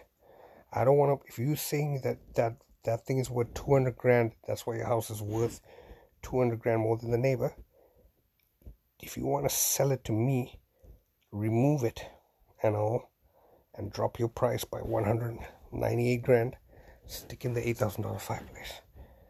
You know, and I'll pay you one hundred eight grand, 180 grand less. You're asking for 200 grand more than the neighbors, but all you have is a fireplace, just like he does. Only you spend 200,000 to get yours, and he spent eight. That's market value. So that house, right? And the bank also, when they seize a house from a from an appraisal, they seize a house because you haven't paid the mortgage, right? Every day they don't get the val- the loan back that they lent you, they lose money because they could be lending it out to someone else and getting the interest. So every day that your house is not sold but is still owned by the bank because they repossessed it, or, or you know it's it was temporarily possessed by them because it's a foreclosure. Every day that it's not sold, they're losing more money, right? So uh, I'll explain this later. I don't know if anyone even is still with me in this. Very technical. All right, I'm back. So, you know, if so, so for your standard appraisal of a standard mortgage, the bank, most like let's say for the bank I was working for, particular bank says, I want an appraisal based on the marketability of 30 to 60 days. That means I want to know the value that this house will get on the open market when you put it up for sale in an arm's length transaction. That means the buyer and the seller don't know each other, right? So there's no collusion, right? Arm's length, fair transaction. That means, you know, there was bargaining that took place. You know, that has nothing to do with anything other than the fact that each party was trying to get the most value. They don't know each other right? It's on the open market, so anyone can access that house and put a bid on it, right? And it, sh- it should sell within 30 to 60 days because after that, you know, it's become more costly for us. We want to know how we, how much money we can get back, right? Within the standard time to market it. So now, when you get into a home like this guy's house, right? you know, firstly, you have to say to the bank, listen, this house, I can give you a value of this much, but only if you allow me to say that it has to be marketed for a year, because it'll take a year on the open market, right, for sale at that price. It may take up to a year for the guy with the money to buy that house to walk into that, you know, and say, hey, this is the house I've been looking for. Right? Not 30 to 60 days. Because it requires extended marketing time because you are, you know, not, uh, you know, this, this home is not being marketed to the same number of people. It's only being marketed to a smaller segment of people, right? So fewer people will even even look to come to look at the house when you have less people but you still want to sell it at a high price and you have to leave it for sale for much longer Right? Then the bank says, no, no, no. How much in 60 days? Then, okay. Then I have to take off another $2 million. Right? And then, basically, it has a seven car garage. Right? You know, so, you know, how many people have seven cars? Right? Even if you can afford that, why would you keep your seven cars there? Only he likes it. That takes it away from that kind of space. The fact that it was so custom, right, makes it so much more harder to to value, right? But everything is it's just a staircase he had. It's just a seven thousand square foot home that may have cost 10 million to build, but next door is a 7,000 square foot home with an indoor pool, so you know, and that's selling for 5 million. So maybe I'll add another 3 million because of this appeal of it and the, you know, the the fact that it's so unique, but that's it, you know. So the guy said, hey, you know, it cost me 9 million to build this, right? I've had friends that I that I know from the states who said, "Hey, when you want to sell this, you know, I'll pay you 14 million, no question. So I said, so, so then, right, is that friend looking to move, move into your house when you sell it? And he goes, I don't know, because I'm refinancing. I go, yeah, but let's say, instead, why don't you sell it to him or ask him for the money, right? How do you know he's going to move in immediately? You know, you may say, yeah, now's not a good time, right? you know, you can't say one guy that knows you. No, I didn't say this to him, but you can't say I have a friend who buy it for 40 million, so I say it's worth 40 million because he knows it's it's really worth 14 million. And yes, it is worth 14 million. You know, but he knows everything about the house. He knows you, you, right? He's not the average guy. He's not even the average millionaire, right? and he likes you only, right? You know, I can't say it's worth 40 million. He get, he might get hit by a car tomorrow. Now you've got no one on the planet who wants to buy a house. right? So, you know, that, that kind of stuff used to go on in those kind of homes. Actually, there's another home I want to say that I went into that's insane. It was on Yonge Street, just north of St. Clair.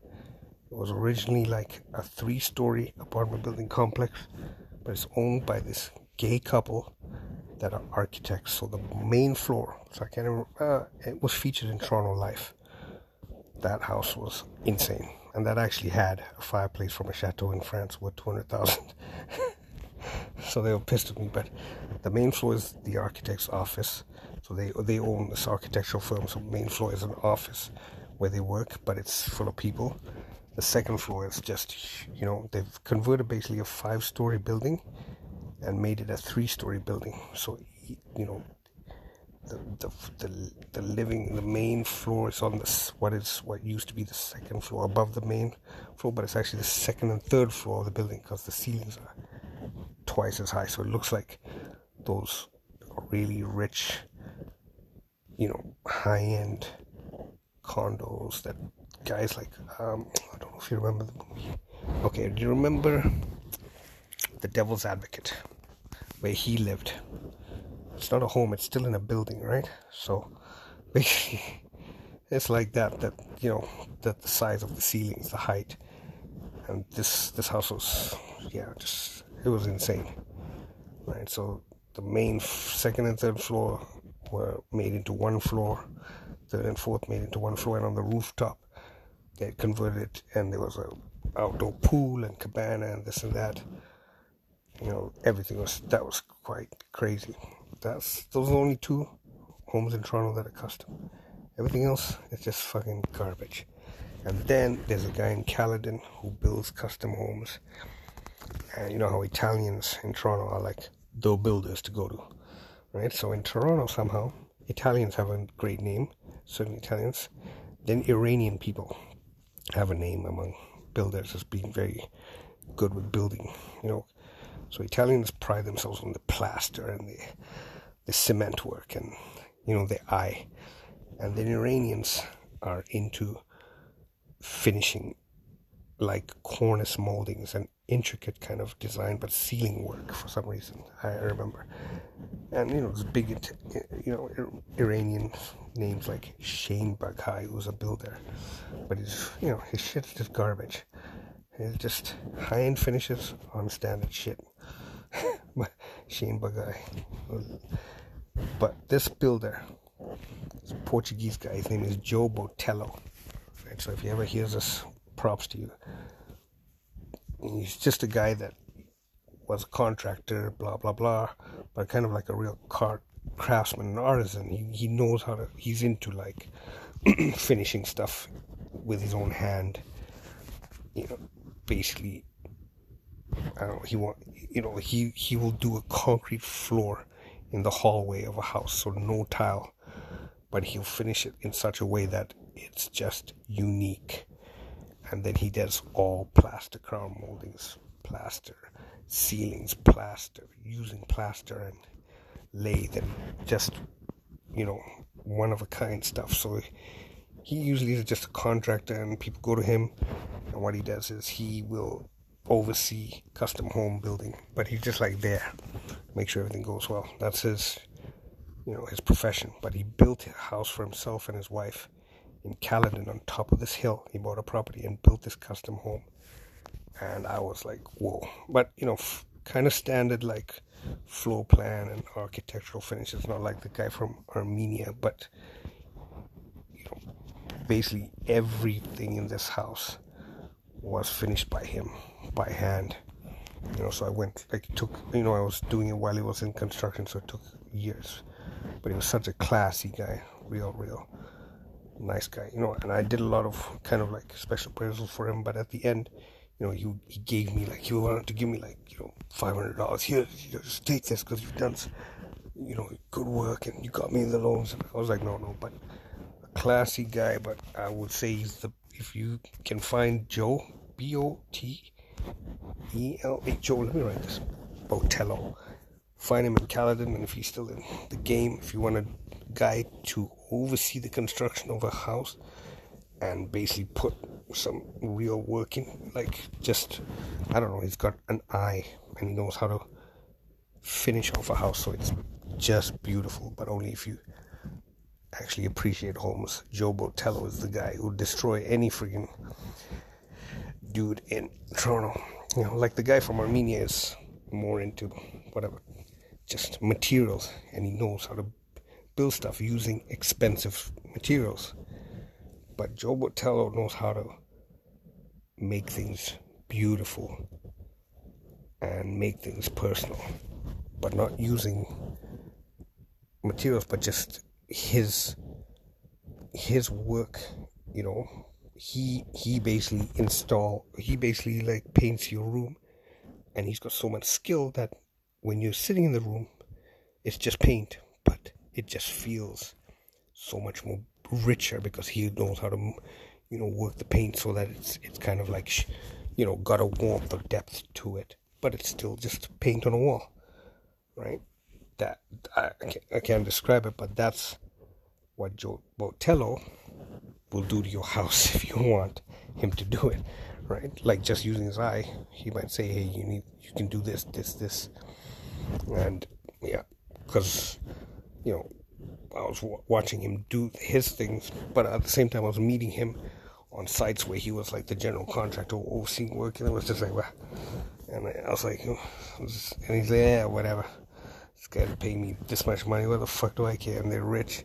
They want five million dollars to construct this home. So I'm like, all right, take it easy. He's like, you know, if you have money and you want me to build you a house, I'll build you a house, okay, for the same amount of money as you, you know, the guy who who who you competing against, all right, or the guy if you want, if you show me a house and you say, I want my house to be like this guy's, right, and it cost him five million, give me five million and I'll build you a house that you'll sell, or that'll be you know to anyone else. They'll be they'll walk in and they'll say, "We'll pay you ten million. That's what Joe says to me. You know, kind of in, in not those words, but if you want me to build your house, come back because you know I know you're a rich guy. So when the time comes, find me and I'll build. You know, I'll make sure you, get a you have a house that you, that'll be your home. I'm like, all right, yeah, but then you know like, yeah, yeah, uh, you know, over overjudged me and gave me too much credit. you know, I don't know what I was doing with the money, but it was certainly not not going into a bank account. It was just fucking going into just boozing and fucking buying. You know, I don't know what I was doing. But yeah, that was that was my so Joe Botelho. These gay guys that own an architectural firm, and it's on Yonge Street on the west side, around the St. Clair Avenue. Actually, you know what? Let me just look it up for you guys, if you guys care.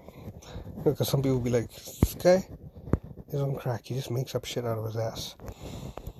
I do, but surprisingly, when I make up shit, it just becomes real. So let's see. Yonge Street, because I know it's right north of, right up park. What I like about these gay, gay guys, they had underground parking and they had, you know, like seven or eight cars you know, like motorbikes, but like an Indy motorcycle or whatever. But when you come out of the underground parking and you want to access the house, there's this electro charged mat on the floor, right? As you walk into the out of the garage into the foyer in the basement and then start walking up the steps. Before you get to the steps, that whole floor that's got this chart, this this mat that's plastic, but it's got a charge to it, like electrostatic. So as soon as you walk on there with your shoes, by the time your shoes start to get onto that that staircase, which is like custom marbles, blah blah circular staircase, your shoes don't have a single speck of dust on the soles anymore. Basically, the, it just removes everything.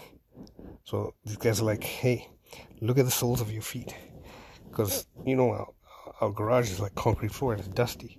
I'm like, yeah, you know, I, I did notice as soon as I stepped into the foyer, you have that carpet. I did notice, you know, dust from the shoes, and I go, yeah, and and then they go look at your feet, and I looked at my, not a speck of dust, like all the dust had been removed by the mat, it was just stuck to this mat, and they're like, yeah, that's how you get rid of dust, and I go, yeah, what do you guys do in the winter? And like, anyways. I go, what do you do in the winter? Electro dust doesn't, you know, an electrostatic charge is not going to take all the mud and snow off your foot, dum dums. And they're like, well, you know, you could leave me. I don't know, you know, gay guys. They're like, you know. Anyways, back to the mimosas. Hold on, they were they were not gay like that. They were just cool gay guys, very lovely guys. And one thing about gay dudes is they know how to fucking decorate. But you know what? To an extent, you know, they just decorate just like everything's gonna be perfect, white fluffy towels, that kind of thing, like like anal chicks. right? Nothing special, but to guys, they're like, oh, gay guys are always neat. No, they're just as neat as a fucking chick. Okay, stop acting stupid because gay guys take pride in stuff and are attentive to those kind of things because of the feminine part of themselves. But they're not fucking special. A fucking gay guy is just as fucking, you know, good for your neighborhood as just a chick who walks into a house and lives there by herself. She's gonna do to her, her house what two gay guys gonna do. Make it look pretty and neat, right? Because you know, there's no gay guys drink mimosas they don't fucking fucking get hammered on whiskey like us. Okay, cause fucking mimosas. No, hold on. Let me find out. That's fucking really bad. What I'm gonna say. Hey, you know what? There's actually a gay guy who's who, who's one of the guys who always listen to my podcast. So he's gonna listen to this right now and go, "This guy's a fucking fucking piece of shit, fucking fucking ignorant, probably homophobic somewhere there, but just I don't know, just twisted." Hey, relax, okay? You know I love you. And are you gay? Yeah, yeah, you are gay. Do people know about it? I don't. Uh, I'm not gonna mention your name. I don't. I don't know if people know about it. I I I knew about it before you told me. I don't know. I don't know why. I don't even gonna go.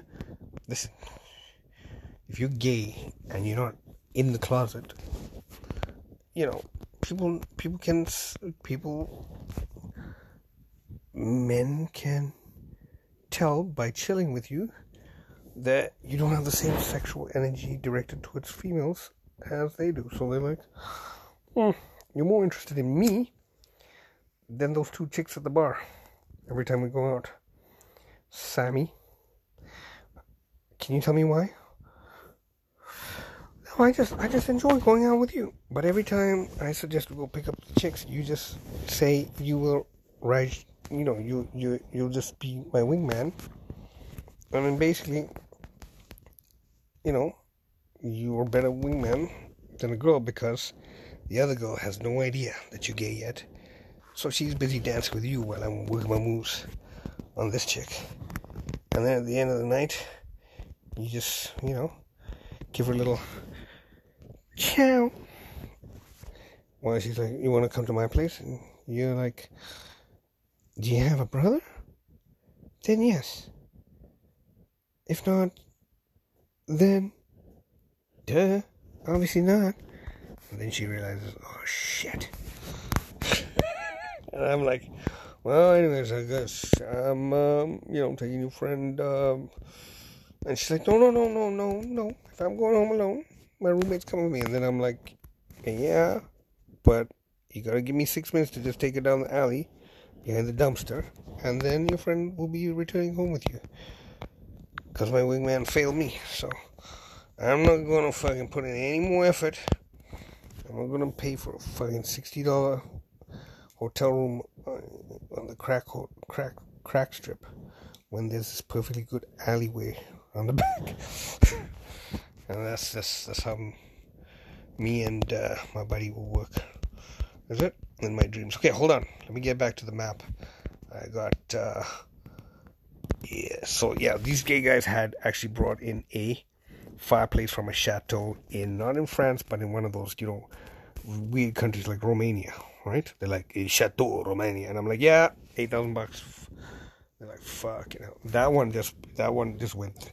It was what's known as a mixed use building. So I'm like, what the fuck are you guys doing to the bank? You want to give these guys a residential mortgage when it has a an an office, like not even just a home office, but a but an architectural firm on the main floor of the building. Then you want me to say it's a house, right? You know, like fuck off. This, this is the shit Robank used to do. Well, these guys very, very, very important clients. Yes, I know. Clearly, clearly they're important because you fucking don't observe any of the rules that you're supposed to fucking use when you're lending out a residential mortgage. You lend out money, and your collateral is a guy's house that you can sell. This time you're lending out money, and the collateral is an office building. right? Right? But you've lent out the loan to guys at an interest rate that's, you know, that isn't as high risk as what it is that we've got here because we don't even have an office building that we can sell to people who want an office building. Because on top of the fucking, or joined to the office building is also this fucking one of a kind home. So who the fuck wants that? Only another extremely rich person who wants to move his whole firm into the ground floor of his house. So he's got to convince his fucking wife that, hey, don't worry about it. You know, I'll be right downstairs. And his wife's like, so then uh, I, you're saying I've got to fucking, you know, go to the bank, get cash out of the bank, and then go with the fucking pool boy to get some dick. Because now you're not even at work in your office downtown where I can get banged in my bedroom, like I always do every day by the pool man. Now you're in the same building all the time. So now, you know, the wife is gonna be like, fuck off, right? We're not buying this. I don't want you to be working me to the next guy. Oh, okay. Then the next guy's like, well, there's this custom home in Toronto. It's amazing. And then you walk in and they're, they're like, wait a second. Who's, what, is this a condo? Because the main floor's got a building, your office in it. No, no, that's part of the house. And they'll be like, shh. Okay. and it's on Yonge Street. So it's basically in the middle of other office buildings. So these guys have chosen to to live in what they call their home, but it's it's it's effectively you're living in an apartment building, but you've decided to live in an apartment building all by yourself, right? But you're still surrounded by next door is just you know uh, an insurance building, and the next door is a skyscraper full of offices. That's how apartment buildings downtown New York are, right? But you can't call this your house or your residence because then where's the backyard, right? Where's your neighbors? What happens on a Saturday afternoon? Where, where, you know, you go for tea next door? No, because on Saturday afternoon it's just businesses open. You don't have a neighbor that actually sleep that you can go to at 9 p.m. at night next door for, for sugar. You've got everything's closed down and you're in the middle of a fucking central business district and, and, and, and you want me to appraise this house to sell to the market. That's the kind of shit that fucking, you know, I was like, yeah, fuck Toronto. Full of retards. Like, if I'm a real bank, I'd be like, oh, go fuck off. This, this thing that you have, right? I'm not interested in lending you money against it. Because it's, it's, I don't know what it is, but I don't give a shit. It has no value to me. If I end up with it, what am I going to do with it? Right? It's like you going, hey, I need a hundred bucks from you. Right? Here's a pencil. Can you give me the hundred bucks? You know? Yeah. I paid like five thousand dollars for this pencil. you know, because it's whatever. It's effectively what bankers should tell people. Or when you know, if you're so rich that you can afford something so custom, don't come to me for a fucking loan for your for anything. You should have more money to this pit you sunk it into. That's, that's the ultra rich, you know, going to the bank for a loan, you know, and having these ultra huge houses. Why the fuck are you gonna go to the bank for a loan? Well, obviously, because you're gonna put in a business. If you were to take out a business loan, it would be a business loan at a business interest rate. That's why they, all the rich people, just their whole business is financed by their homes. Uh, hold on a second, I will get to Yonge Street. Yonge Street is the longest street in the world. You know that? If you FYI, FYI guys, Yonge Street extends from Lakeshore, Lake Ontario, and if you start off and you just drive north, you end up, I think, going past Barrie. You end up on the shores of Lake Simcoe, I think, or some lake. You just end up in a in a lake. So if you go, if you start at, if you start at one end of Yonge Street, you're starting at a lake. And if you start at the other end of Yonge Street, you're starting at a lake. A body of water. And it's the longest street in the world because it's called Yonge Street. But there's boulevards longer than it. There's roads longer than it. Right? The minute they ch- if you change the name to Yonge Road, it is no longer the longest, you know, road in the world. Hold on. Hold on a second. Street. Okay, so now, where oh man, you know, maps. Maps, okay, front and Yonge, Going up Carlton on Yonge Street, ladies and gentlemen. Boom, Davenport. Oh, right here. Right here. What's this? Ramsden. No, this pocket's too big. Fucking come on, where these gay guys? Come on, gay boys. There you go. Hit it. Del. Oh, no, maybe not Delisle Avenue. That's something else. Hold on, what is this? Think I've gone too far. Oh, this, this all looks very familiar. Very familiar to me. I can't believe I have this memory. Still, still freaking serving me. Where the hell am I, man? Just show me where St. Clair's. You know, I hate downtown so much. I don't, even, I don't even care to even remember the roads. Fucking downtown Toronto full of fucking Indian restaurants owned by dummies. It's nothing, and then they sell the same kind of shit you find in an Indian restaurant. You know how like the British always like curry is the favorite, right? You ask an Indian guy to eat that curry that they call curry, and he's like, "Where's the curry?"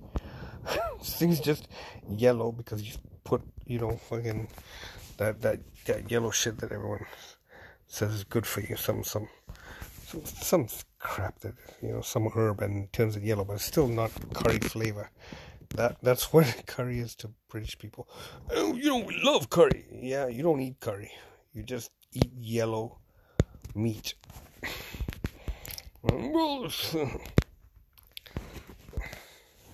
Wait a second. My gay friend from England too. Yeah, but come on, really. Curry. Hold on. Turmeric, yes, that's it, turmeric. I think you guys are mistaking anything that's that's been that has a significant amount of turmeric to a British person is curry. yes. Okay, I have no idea. Maybe Rams. Okay, fuck. Hold on a second. If I find St. Clair Avenue. Now, now, now, now. Okay, now. Let's see. Balmore. All this stuff looks very, very. Okay. I'm gonna have to go with. Oh, I think I no. no. Okay, come on. Come on. Come on. Dude, uh, just find Toronto Life and look for Yonge Street Architects. Build custom. Convert five store building. Yeah, fuck. Hold on a second. I get for you guys. Drink water. Okay, let's see. We're gonna. I can't believe you guys are just sitting here quietly. Oh, bam! Right on the fucking money. Shit, I'm looking at it. Uh, hello. Okay, so at the corner of Ramsden Park Road, on the northwest corner of Ramsden Park Road and Yonge Street, is a building that looks like two similar buildings attached to each other with a central courtyard. Let me get the number of this. I think it's 1050 Yonge. Come on, Papa. Come on. I can't believe it. 1040 Yonge Street, maybe? Hold on a minute. We go back to the thing. I'll say in this area, search for architects. Boom. Yeah, fucker. Come on, motherfucker. Come, let's see. Jesus Christ. Paul Raff. I'm sure these guys have sold and got the hell out of there because it was a money pit. What? The? Okay, architects firm. Okay, architect firm. Boom. Come on, ready. Boom. I see something that says WM. Yeah. But these things are popping up. Okay, W's MZH Architects. Jesus Christ. Fucking certainly not this. Anytime we get these fucking clowns from who not, you know, this. I shouldn't be insulting. I was just gonna make a really ignorant, racist statement about a group of people. Holy, okay, whatever, whatever. There you go. It's 1050 Yonge Street, somewhere there, and it's on the northwest corner. All right, for anybody who cares, look it up, find out the address for this. It's and it was featured in Toronto Life magazine, right? And they said it was worth I don't know 90 million. I told them, fucking suck it. Thing is, not even gonna sell for seven million. You fucking idiots. You know, I love you guys. You guys are gay sweet guys, but you know, you don't just go in in the middle of a friggin' minefield and build your dream home and then say I can sell it to anybody. No, you just like the sound of exploding children, you just like you just you know love to care for all the limitless kids in your area. This doesn't mean everyone else wants to live there. You're dirt, you gay, gay. what? What is is the fact that they were gay that led them down this, this dark path of of being that that, that house was was really nice. Um, and you know, gay gay guys, man, they're always the nicest people. They make you feel welcome in their homes. You know, like they're just friendly. They're just normal people. You know, it doesn't matter how rich they are. Okay, so we got it. Okay, so uh, hold on. Oh shit, I was I was actually doing something else while blabbering. Let me get back to where, where, where we were talking about. So Yonge Yonge Street. So right on Yonge Street, like the Scouse accent is. Uh, uh, let's get a book. Let's go to the library and read a book. Liverpool Scouse accent. They have a och to things. So right on the corner, if you come after breakfast right on the corner there's a there's a there's a park called Ramsden Park on the west side of Yonge Street, north of Belmont. On the northwest corner of Ramsden Park Road and Yonge Street, you will see a building that looks like two buildings standing side by side, but attached at the back. And then there's a central courtyard. That is the building owned by those two guys. Right now, there's a store called Clementine's Women's Clothing Store. It's located there. It is 1050 Yonge Street. So I don't know if the, the gay guys have just you know sold that part of the house to them, but it was yeah it was it was hard work. So I decided to quit that fucking career. But now I'm gonna end by talking about rich people who are comfortable being rich and earned it, earned their wealth versus people who got rich by doing nasty things. Well, that's what the actual point of the second part that just led into all this shit. But yeah, there you go. If anybody listens to this and cares about this, there you go. So one on Highland Crescent, 1050 Yonge Street, and then Joe Botelho built a house on a hill in Caledon somewhere.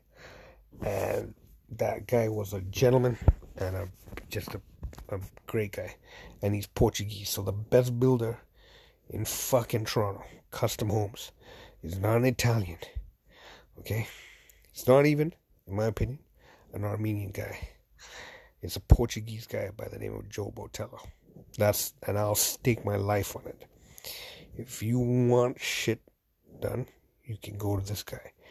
He'll just be like building a brick wall at the corner because yeah, people pay him and he likes to work. But you know, if you've got the money to build a a wall that you know the gods will ascend, you know, will step step off their throne to come down and look at. You got the money, he'll build you that wall. No one else can. Nobody. That's stake my goddamn life on it. Joe Botelho. And that's it. And I'll be back for the conclusion of this. and if you listen to this and find it interesting, then thank you um, for being interested.